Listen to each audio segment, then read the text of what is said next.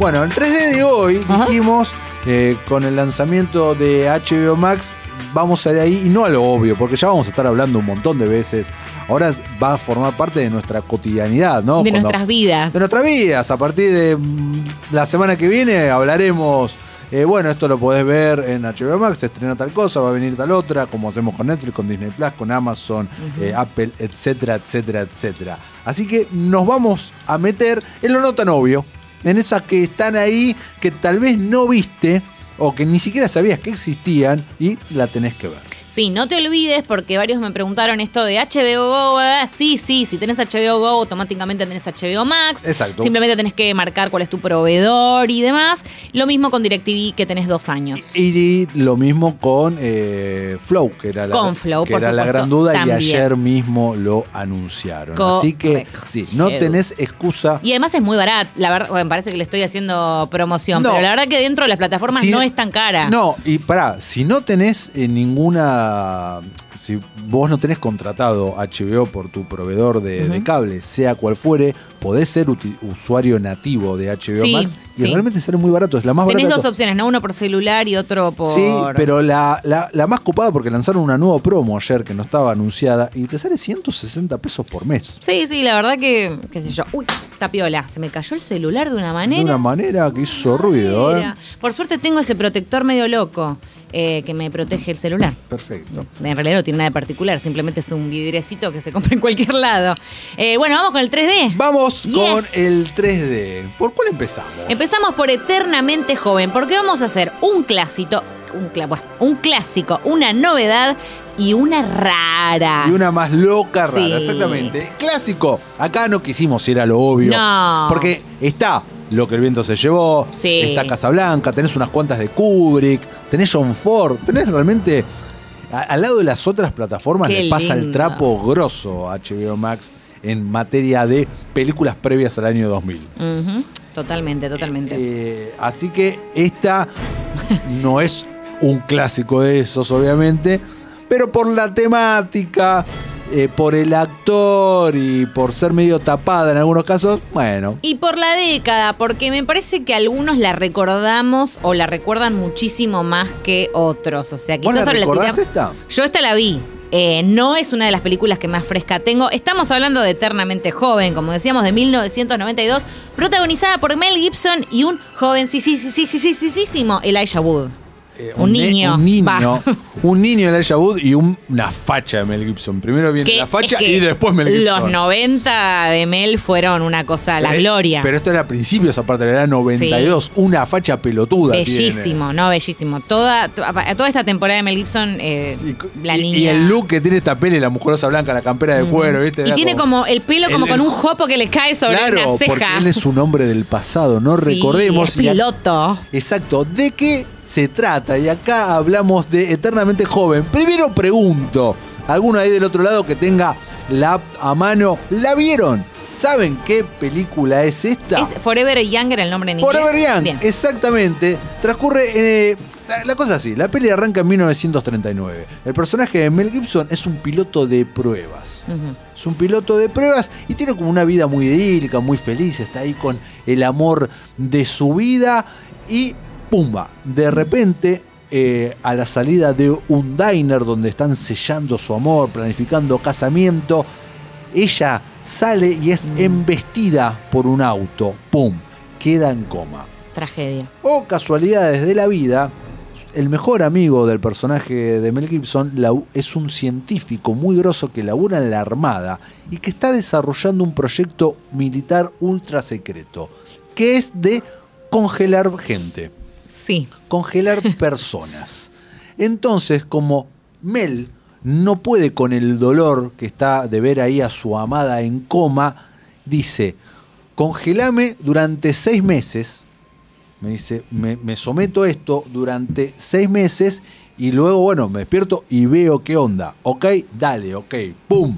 Se congela. Sí, hacela el cagón, te digo, porque no es la que hay que hacer. O sea. Hay que bancar los trapos ahí. Bancar los trapos ahí, hermano. O sea, ¿qué haces metiéndote en el experimento secreto, manteniéndote hibernado, que al final le sale como el culo? Porque corte A, pum, vale. Corte A, estamos en la década del 90, estamos en 1992 y un Niño, Elijah Wood encuentra esta máquina almacenada ahí, o sea, todo dejado. ¿Qué pasó? La abre sin querer y se despierta Mel Gibson. Para él pasaron nada de tiempo en su mente y de repente está en la década del 90. No puede entender. Y la tecnología que me encanta. Vos la ves hoy, que seguramente si la ven se van a dar cuenta, tipo la tele de tubo mínima y él está así como No, pegado, como. claro. ¿Qué es ¿Qué es esto? esto? Oh my God. me imagino los, centelia- los centennials viendo esta película y diciendo como, mm, ¿qué está pasando? qué acá? viejo lo que estamos viendo, sí, sí, que, que- cómo se nota que es vieja. Eh, pero está buena, es un melodrama así tuki tuki. Es un con ciencia ficción. Sí, es verdad. Es- esto acabo de hacer un paralelismo para que los centennials entiendan. Es como cuando el Capitán América se despierta, ¿vieron? Ahí está. Ahí está. Qué bien. Cuando se despierta el Capi. Muy bien que estás muy conectado vos con la generación. Muy, nueva. muy conectado, porque aparte es contemporáneo el Capitán América. El Capi se, el- el- se, con- se congela creo que en 1944 y es- bueno, esto es en 1939. Bien. Eh, y claro, él ahí medio que no sabe qué, qué hacer, para dónde tirar su vida, y de repente empieza a envejecer de vuelta, rápidamente, como que el tiempo se acelera eh, para él. Bueno, no quiero spoilear toda la película, ¿no? Porque Sí, tiene un... ahí. eh, la- acá la gracia es la relación que él forja con Elijah Wood y cómo le enseña a pilotear el avión y tiene un final muy épico. Sí, sí. Me gusta sí. mucho esta película. No me doy cuenta, lo veo en tu mirada. Mucho. La vi muchas veces de niño. Ese está buena, la verdad que está buena esta película. Véanla si ya medio se vieron las clásicas o, o quieren empezar por algún lado, reba, va como piña. Yo tiro la novedad. Dale. Voy con el segundo del 3D. Que la novedad, eh, repito, no es la novedad obvia que ya estaremos hablando. No, no. Y vamos a hablar de originales, películas originales de HBO Max, justamente que se encuentran en esta plataforma. Pará, acá el jardinero contento dice, eternamente joven es como Terminator mezclado con romance y Walt Disney. Puede ser. También tiene un poco de la película esta de Stallone con Sandra Bullock que él se Demolition. Man, el, el Demolition Man. demoledor. No me salía el. Peliculón ¿Qué- también. Qué peliculón, me Peliculón noventoso con Wesley Snipes. Sí, con Wesley Snipes, que era el malo, digamos, Malo, qué que se llama Simon Says. Eh, peliculón. Bueno, esta se llama Nada que ver. Me voy por otro lado, vamos con la nueva. Esta Así es... se llama, nada que ver, me voy por otro lado. ¿Te imaginas? ¿Qué, título? Dos puntos, voy por otro lado, vamos con la nueva. No, esta es Unpregnant, que sería como La no embarazada. mi- la tengo en mi lista. Bien, ¿Qué es? bas- Contame. Es medio tu onda porque es tipo. Mezclaría como una buddy movie con una road movie. Ok. Y un poco de Camino of Age ahí como por, el, por ese lado. A mí me gustó, tiene muchos defectos. Eh, ¿Cómo cuáles? Primero digo por qué me gustó igual. Me gustan las dos protagonistas, dos chicas, 17 años. Una es Hailey Lou Richardson, que es la de The Edge of Seventeen. Ah, sí. Eh, Split, Columbus. Es una chica que quizás el nombre no te suena, pero la ves y dices, ah, esta piba me encanta. Sí. Y Barbie Ferreira, que está en Euforia, Sí. gran actriz. A mí me, me- también, chica, las dos me gustan mucho.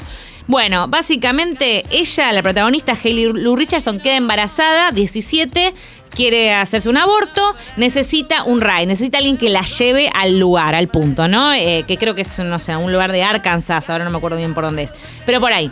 Entonces, la única que la- le va a dar una mano acá va a ser este otro personaje. Recordemos que ellas eran amigas en la infancia, adolescencia, en la, la la vimos mil veces, está, cierro paréntesis.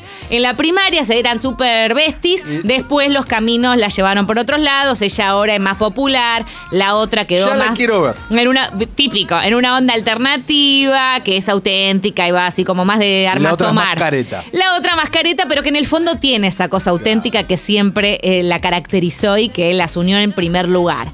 Bueno, road trip, conocen personajes raros, diferentes, aventuras locas, qué sé yo, todo con el objetivo de que ella va a ir a hacerse el aborto. A ver, como positivo, una película muy fresca, muy amena para ver un martes a la noche, ponele, que te comes una pizza, decís, a ver, pum, pongo esta. Porque no hay mucho para pensar, viste, te podés incluso levantar y ir al baño y volver y está todo bien. Eh, es divertida en algunas cosas, algunos de los personajes con los que se encuentran también, ¿no? Le dan como un poquito de dinamismo al relato.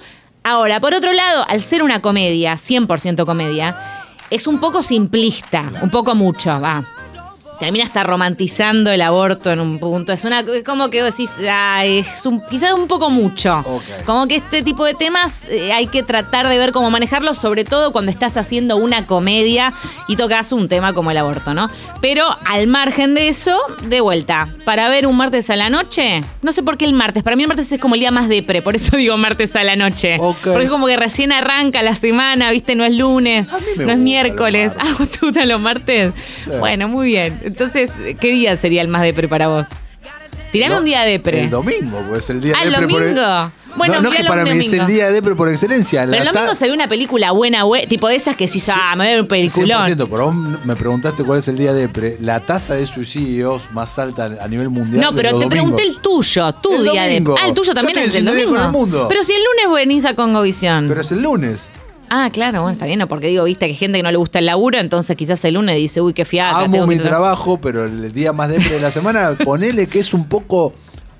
Sí, igual yo ya no tengo días depre. Ya Ahí va. No, te, Bueno. te dejé el- mis trabajos que no me gustaban. Tu trabajo bajoneros, estás feliz y no tenés Eh, un día de pre. todos los días son copados. Bueno, yo te tiro el martes como un día así medio bisagra que decís como que. martes pero a la cuando noche dan quieran. Superman Eloy, yo estoy contento. Bueno, chicos, véanlo cuando les pinte, pero un día que no sea para ver un peliculón. El día del peliculón se ven el peliculón y otro día se ven acá Unpregnant de HBO Max. Fin del comunicado, vamos con la última. Vamos. Some people say a man is made out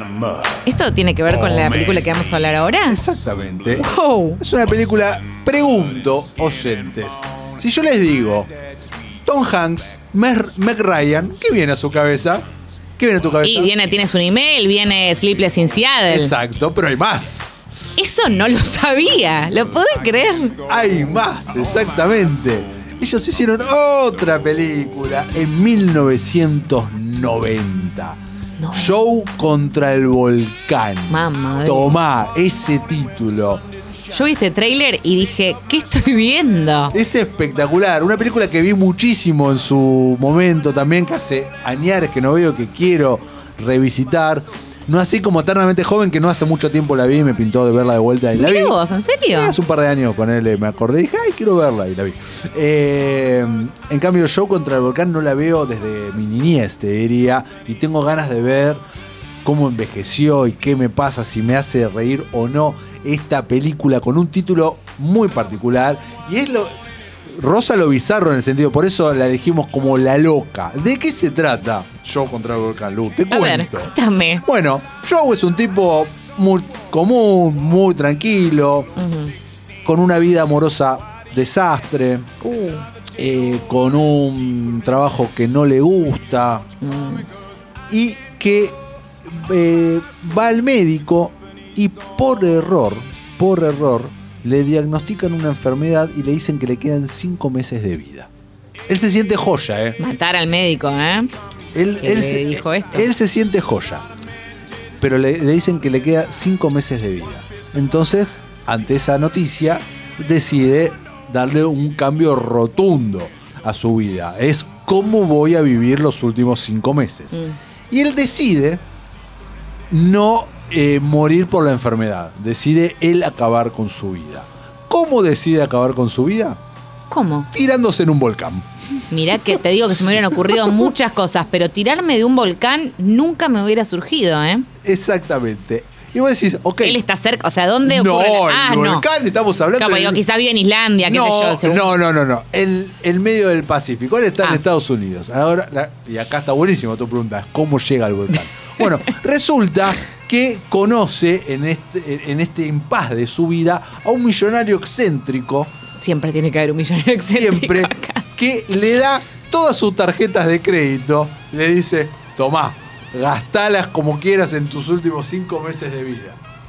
Che, qué buena onda. ¿Quién pudiera? Y entonces Joe cinco- empieza a gastar mucha, mucha guita con eh, eh, eh, el endgame. El final es el volcán. Ah, ok. Pero antes de eso, hace otras cosas. No quiero spoilear muchísimo, pero que se compra en un momento unos baúles que van a ser muy fundamentales para la historia. ¿Con cosas adentro? Con cosas adentro que, bueno, mini spoiler, terminan siendo una balsa después. Ahí va. La cosa es que el personaje de Meg Ryan entra ahí en cuestión y ella lo termina acompañando en la aventura. ¿Se entiende? Sí. Mientras se va desarrollando la historia de amor entre ellos. Ahora, las preguntas que yo hago. A ver. ¿Él se termina enterando de que su está mal diagnosticado? ¿Qué pasa cuando llega al volcán? ¿Qué pasa con la historia de amor? Pero estas son preguntas para el oyente para que las las pueda descartar eh, cuando vea la película, porque vos ya la sabés, me imagino que la película te dará esas respuestas. Eh, exacto. Exactamente. Me encanta. La quiero ver ya, ¿eh? Hoy Eh, me la veo. Sí, decime por favor cuando la veas cómo envejeció. Dale, dale. Eh, si es una película apta para, para 2021. No Claro. tengo idea, la verdad. Estamos hablando 1990, pasan cosas raras en la peli. Me gusta mucho una categoría que sea apta para 2021, tipo, Claro. y descartar las que no lo son. Y estamos hablando del Tom Hanks anterior. Estamos Sí, hablando de un. Tom Hanks pre-Oscar, ¿entendés? Pre-Fil- Pre-Filadelfia. Sí, sí, pre prácticamente todo, te diría, porque estará dentro de su No, no. primeras. Ah, no, porque él No, arrancó- 1990. eh, acá ya tiene casi una década de comedia. Comedia Bien. pura y dura. Esto es post eh, Big, post, post despedida de soltero. Claro, la de Hogar Dulce Hogar, esa ya post también la había hecho. Hogar, Bien. eh, Exacto. Ok, bueno, perfectamente. previo al drama. Bueno, este es el 3D del día de hoy. Y Fede Cre nos dice: Ayer me metí en HBO Max. ¿Hay manera de modificar los subtítulos? Porque me salen tirados contra la izquierda y con sombras. Traté de buscar los ajustes, pero nada. ¿Les pasa lo mismo? Sí, Fede, es un tema que están teniendo ellos en televisión. En la app, eh, a través de la televisión, si vos lo haces por tu teléfono y croncasteás, vas a ver que no te pasa eso. Pero van a ir modificando. Seguro. Así que bueno, listo. Cerramos el bloque de HBO Max. Gracias HBO Max por toda la guita que nos pasaron. sí, ¿eh? tal cual.